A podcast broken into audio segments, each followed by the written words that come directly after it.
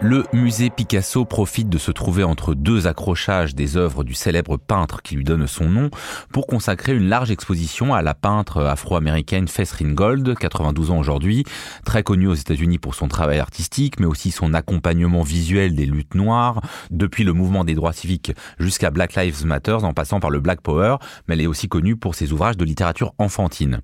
Cette exposition, dont le commissariat est assuré par Cécile Debray, présidente du musée Picasso, est la première à réunir en France un l'ensemble d'œuvres majeures de Faith Ringgold et se fait en association avec le New Museum de New York qui lui avait consacré une grande rétrospective l'an dernier.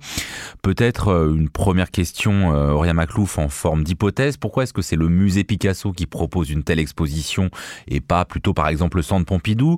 Est-ce que parce que se joue dans les tableaux de Ringgold un jeu de référence avec le travail de Picasso, en particulier la peinture française en général, et ou aussi, sans que ce soit contradictoire, parce que l'image de Picasso est récemment écorné, enfin plus ou moins récemment d'ailleurs, pour sa misogynie, mais aussi son usage d'œuvres d'artistes noirs, et qu'il fallait peut-être donner le sentiment de se rattraper. Effectivement, j'ai trouvé ça très surprenant de voir cette exposition au musée Picasso, qui fait décidément beaucoup pour confronter l'héritage parfois très complexe de ce peintre qui a donné son nom au musée et qui lui consacre toutes ses expositions. Effectivement, on sait maintenant de sources très très sûres que Picasso était quand même un grand misogyne, une personne pour le moins appropriationniste. J'ai trouvé ça intéressant de voir à quel point manquait le fait que Picasso avait quand même une grosse période où il avait pratiqué un art qu'il appelait lui-même nègre. Il était fasciné par les masques africains et cette manière de pas du tout le mentionner en exposant uniquement la réappropriation qu'en a fait un peu librement Faith Ringgold de cette période cubiste, dadaïste et des différents héritages qu'elle emprunte à Picasso dans sa peinture.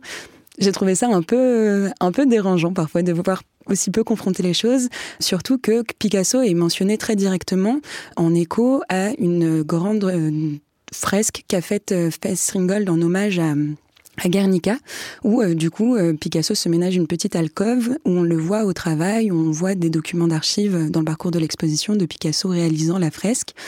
On voit le visage de Picasso et on ne voit jamais celui de Faith Ringgold. Bon. Moi, ça m'a posé pas mal de questions, mais dans l'ensemble... Oui et non, parce que c'est pas une exposition Picasso, Faith Ringgold. Je trouve que ça serait même bizarre de ramener encore Picasso, encore plus présent. Et heureusement qu'on l'a pas ramené plus. Mais c'est ça, parce que sinon, ça serait là pour le coup, ça serait vraiment du Picasso washing de la part du musée. Au contraire, moi, je trouve que c'est très subtil de justement se servir de l'œuvre, d'exposer plutôt, et de servir l'œuvre d'une artiste qui dénonce et qui à la fois s'identifie à cette peinture de Picasso. Elle a vraiment cette double démarche, et je trouve que justement c'est assez courageux de la part du musée Picasso qui par essence est obligé de porter ce fardeau d'exposer du Picasso. Fardeau, faut pas exagérer. Non mais j'amplifie la chose, mais c'est vrai qu'aujourd'hui quand on parle de Picasso, il y a soit cette envie irrépréhensible d'aller voir tous les 40 expos qui lui sont dédiées tous les ans, ou alors de le démonter complètement. Là je trouve qu'il y a un pas de côté qui est assez intéressant. Je suis assez d'accord avec Victoria, surtout qu'en fait cette exposition elle arrive après deux expositions de deux artistes femmes, donc Farah Attassi, juste avant Faith Ringgold, et puis il y a 2 ans, il me semble, avant cela, Orlan. Et c'est vrai que par rapport à Orlan, qui avait un positionnement presque de se dire qu'on va faire un balayement radical, pas vraiment un balayement radical de l'héritage de Picasso, mais vraiment se reprendre la figure féminine et en faire quelque chose de beaucoup plus puissant et d'inverser un peu cette position de soumission ou de victime. Et par rapport à Farah Attassi, qui était plus dans une position... presque dommage, même si elle ne l'assume pas totalement. C'est vrai qu'avec Faith Ringgold, on arrive à quelque chose de beaucoup plus intéressant parce qu'il y a à la fois quelque chose d'irrévérent et de joueur, mais en même temps qui quand même ne balaie pas cet héritage et reprend des codes formels tout en les mêlant à ses propres codes esthétiques. Donc je trouve que là, c'est plutôt une réussite, je dirais, pour le musée. C'est inhérent à l'œuvre de Faith Ringgold, en fait. Et d'ailleurs, dans cette toile où elle rejoue les Demoiselles d'Avignon, elle invite Picasso et elle le matérialise directement dans l'espace même du tableau, qu'elle force dans son tableau et dans sa réécriture de l'histoire à regarder des femmes noires pénétrant son atelier. Il y a quelque chose de très subversif dans l'art même de Ringgold qui est hyper courageux du coup de la part du musée Picasso, je trouve, d'exposer comme ça dans ce parcours. Et alors pour parler de l'art de Ringgold, pour un spectateur, une spectatrice qui ne connaîtrait pas ce travail, est-ce que vous pourriez un peu nous caractériser sa peinture, même si son travail ne se cantonne pas à la peinture, mais va aussi chercher notamment du côté de la matière textile? Lina Jeanne. Oui, alors donc Faith Ringgold, elle est née en 1930 à Harlem. C'est une figure majeure à la fois d'un art engagé politiquement pour la cause des Afro-Américains, mais aussi dans un féminisme afro-américain. Et en fait, ce qui est assez intéressant avec cette exposition, c'est qu'elle est composée de 5 sections qui sont pas vraiment thématiques, mais qui nous permettent en fait de plutôt appréhender son travail par série et par les différents médiums qu'elle utilise. Donc elle est principalement connue pour ses peintures, mais comme je le mentionnais, étant elle-même très engagée politiquement dans le mouvement des droits civiques, il y a aussi des affiches, ou en tout cas il y a des codes des esthétiques des affiches qui sont reprises dans ses peintures. Il y a aussi une énorme sélection de ce qu'on appelle les quilts peints, donc qui sont ces patchworks, ces œuvres textiles qui en fait sont particulièrement intéressantes dans le cas de Faith Ringgold parce qu'elles lui permettent à la fois de revenir à certaines racines d'un héritage afro-américain qui date même de la période de l'esclavage. Donc ce sont vraiment des bouts de couverture qui sont cousus ensemble comme un patchwork en fait, et aussi qui reprend des héritages un peu plus lointains, notamment des œuvres textiles tibétaines qu'elle a vues dans des divers musées, ou encore des œuvres textiles du Congo avec un K, donc des œuvres Kuba. Donc c'est très intéressant parce que d'appréhender son œuvre vis-à-vis ces différents médiums, ça nous permet en fait de voir à quel point elle avait vraiment, enfin elle a une culture visuelle extrêmement riche. Mais donc pour en revenir à sa peinture qui reste quand même un peu le médium principal, c'est une peinture qui est très figurative, assez stylisée et qui a pour sujet principal quand même la question de l'identité noire américaine et de l'identité américaine de manière plus générale. C'est aussi une peinture qui joue quand même un peu avec les codes de l'abstraction. Je pense un peu au premier portrait qu'on appréhende en arrivant, donc cette série qui s'appelle Black Light, il me semble, et où on a vraiment des portraits très rapprochés avec des cadrages très serrés d'hommes noirs américains, mais en fait avec des tons bleutés et noirs. Et en fait, je trouve ça particulièrement intéressant parce qu'il y a vraiment une sorte de réappropriation d'une manière qui a pu être péjorative de désigner la peau noire. Donc en anglais, on parle de peau noire-bleue. Et il y a vraiment eu un vrai mouvement chez les Noirs américains de s'approprier cette appellation et de revendiquer un peu le ton bleuté. Et donc je trouve que ça fait écho aussi un peu au titre, même si moi j'ai un peu des réserves sur le titre de l'exposition. Donc le sous-titre, c'est Black is Beautiful. Donc ça reprend un slogan qui... on l'a peut-être un peu oublié, mais a été vraiment éminemment politique, mais qui a tellement été approprié par la publicité et diverses stratégies de marketing. Donc c'est vrai que d'entrer aussi par son œuvre, par cette idée de Black is Beautiful, par cette idée aussi du Blue Black, donc de réclamer, de réassumer l'identité noire américaine, je trouve ça assez beau et qui ouvre aussi d'un point de vue juste esthétique sur les différences entre figuratif et abstraction. Oria. Et au-delà de ça, on voit aussi que dans son héritage pictural, elle emprunte certes aux abstractions du début de siècle et évidemment, elle est très inspirée, en tout cas visuellement, enfin dans son héritage par la peinture de Picasso et d'autres du début du siècle, mais aussi elle est hyper en prise avec son propre contexte américain.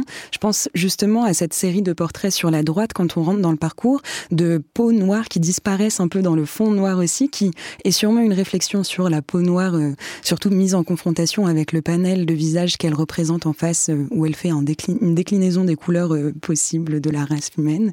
Bref, dans ce tableau où est représentée une tête noire sur fond noir, c'est aussi un jeu, je pense, avec un contemporain de son époque, Ad Reinhardt, qui a aussi beaucoup travaillé sur ces subtilités de la couleur entre le bleu, le noir, mais dans une dimension carrément contextuelle que elle revivifie du coup d'une dimension très très identitaire, dont en fait, quand on apprend l'histoire de l'art, on se rend pas du tout compte à quel point elle peut être vivace à la même époque, de la même manière. Tout son travail sur le drapeau américain, c'est aussi un travail qui est très très très abordé par des Jasper Johns, Robert Rauschenberg dans les années 60-70, et de voir que pour une Américaine et pour la fascination qu'ont en général les Américains vis-à-vis de leur drapeau, c'est cette manière de l'aborder de manière aussi crûment et de le critiquer autant, donc pour servir des manifestations, si on aborde son travail de militante aussi, ou bien pour un pur attrait plastique. C'était vraiment intéressant de revoir cet héritage-là sous ce prisme. Oui, je trouve que cette exposition, elle est vraiment... Enfin, elle est assez courte, faut le dire. Il y a à peu près une 50aine d'œuvres. La scénographie, elle est minimale, mais elle est parsemée de citations, ce qui fait que c'est vraiment une exposition qui est incarnée, où en fait, on est en prise totale avec l'art de Faith Ringgold, mais aussi avec justement ses prises de position, etc. Et ça, j'ai trouvé ça très intéressant. Par ailleurs, il faut quand même noter que c'est la première exposition rétrospective en France, mais que, en fait, si ce nom vous est inconnu, c'est pas un hasard, c'est qu'il y a aucune toile, en tout cas j'ai cherché aucune œuvre dans les collections françaises, ni dans les fonds de la ville de Paris, ni au musée d'art moderne, ni dans les CNAP, les FRAC, etc. Et ça, je trouve ça vraiment, vraiment problématique quand on sait à quel point c'est une grande figure de l'art aux États-Unis et qu'elle l'a toujours été, même de son vivant. Je pense par exemple à l'œuvre de... Elle est toujours vivante. Oui. Sa reconnaissance a été tardive quand même. Alors oui et non, parce même que quand on regarde l'œuvre de... une œuvre iconique qui est un collage de l'artiste féministe qui s'appelle Marie-Beth Edelson de 72, qui en fait reprend la scène où elle y met en fait à chaque fois des portraits d'artistes féministes de son époque américaine.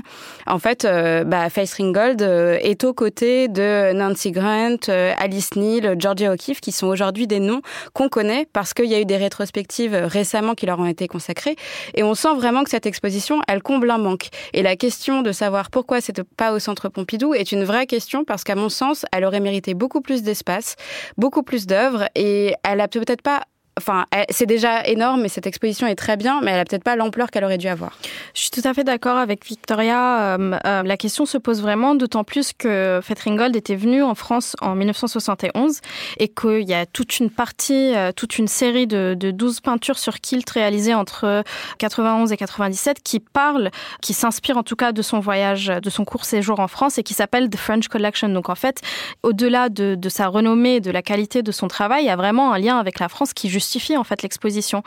Et justement dans ces kilts narratifs, parce que c'est comme ça qu'elle les appelle, en fait ce qui est aussi très, très intéressant, c'est qu'il y a un peu le fantasme et la réalité de ce que peut être la France pour une personne américaine, une personne noire américaine. C'est oui, aussi... il y a presque un côté folklorique parfois. Totalement. Et après il faut rappeler, donc, comme on le disait, donc, Faith Ringgold est née en 1930, donc en fait juste après ou plus ou moins à la fin de la Renaissance de Harlem.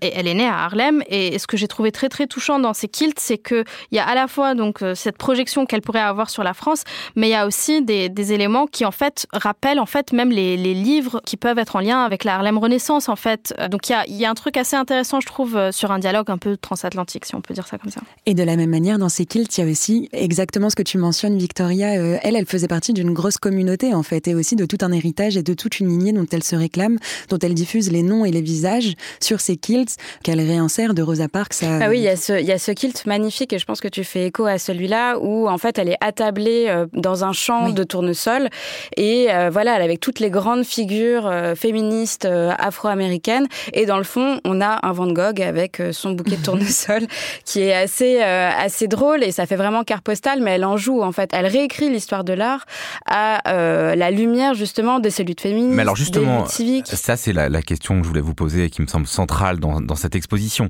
c'est-à-dire qu'elle assume de pas distinguer son travail d'artiste et d'activistes. Il y a notamment ces affiches appelant à la libération d'Angela Davis. Il y a un endroit où on montre que non seulement elle faisait à un moment un spectacle de performance qui était une réponse à la commémoration du bicentenaire de la déclaration d'indépendance des États-Unis en 1776 pour dire pour nous les Noirs ça représente 200 ans d'esclavage. Mais est-ce que ce rapport entre le plastique et la politique il fonctionne toujours de la même manière ? Par exemple j'ai l'impression que sur les citations directes, Oria parlait tout à l'heure de cette grande fresque qui s'appelle Dai où on voit donc des violences commises envers les Noirs, mais qui est vraiment une citation directe de Guernica. Il y a ce drapeau américain qui saigne, qu'on peut voir directement comme voilà, une référence notamment au travail de Jasper Johns.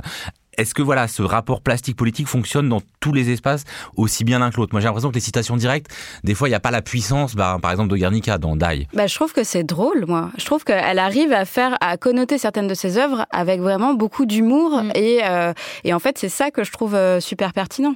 Au-delà de ça, oui, complètement. Je suis complètement d'accord avec toi, mais elle dit aussi beaucoup, sans aucun mot cette fois, mais des mots qu'elle a bien pris le temps d'écrire dans ses grands kilts. Et tout à l'heure, Victoria, tu disais que l'exposition était courte. Je suis assez d'accord avec toi, mais en même temps, heureusement, parce que du coup, on prend bien le temps de lire au moins tout un déroulé qu'elle peut appliquer sur ses kilts. C'est des petites vignettes qui se font en 10 épisodes. Cette manière aussi de raconter très frontalement l'histoire en la nommant textuellement.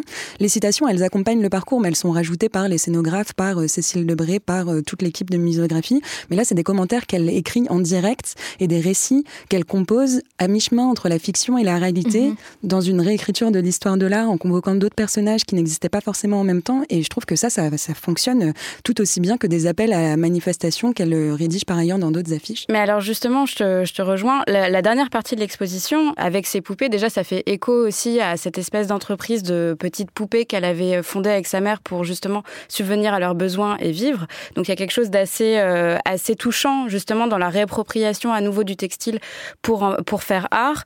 Mais en fait, ces poupées, ce dispositif était en réalité un cycle de performance qui a voyagé dans toutes les écoles d'art américaines pendant, je crois, une dizaine d'années. Et j'ai pas vu la performance, j'ai pas vu non plus de vidéo de cette performance, mais je pense que c'était accompagné précisément d'une musique, ça c'est sûr, mais éventuellement de récits écrits, quoi. Faith Ringgold, Black is Beautiful au musée Picasso, cela a ouvert le 31 janvier dernier et c'est visible jusqu'au 4 mars prochain. L'esprit critique. Mediapart.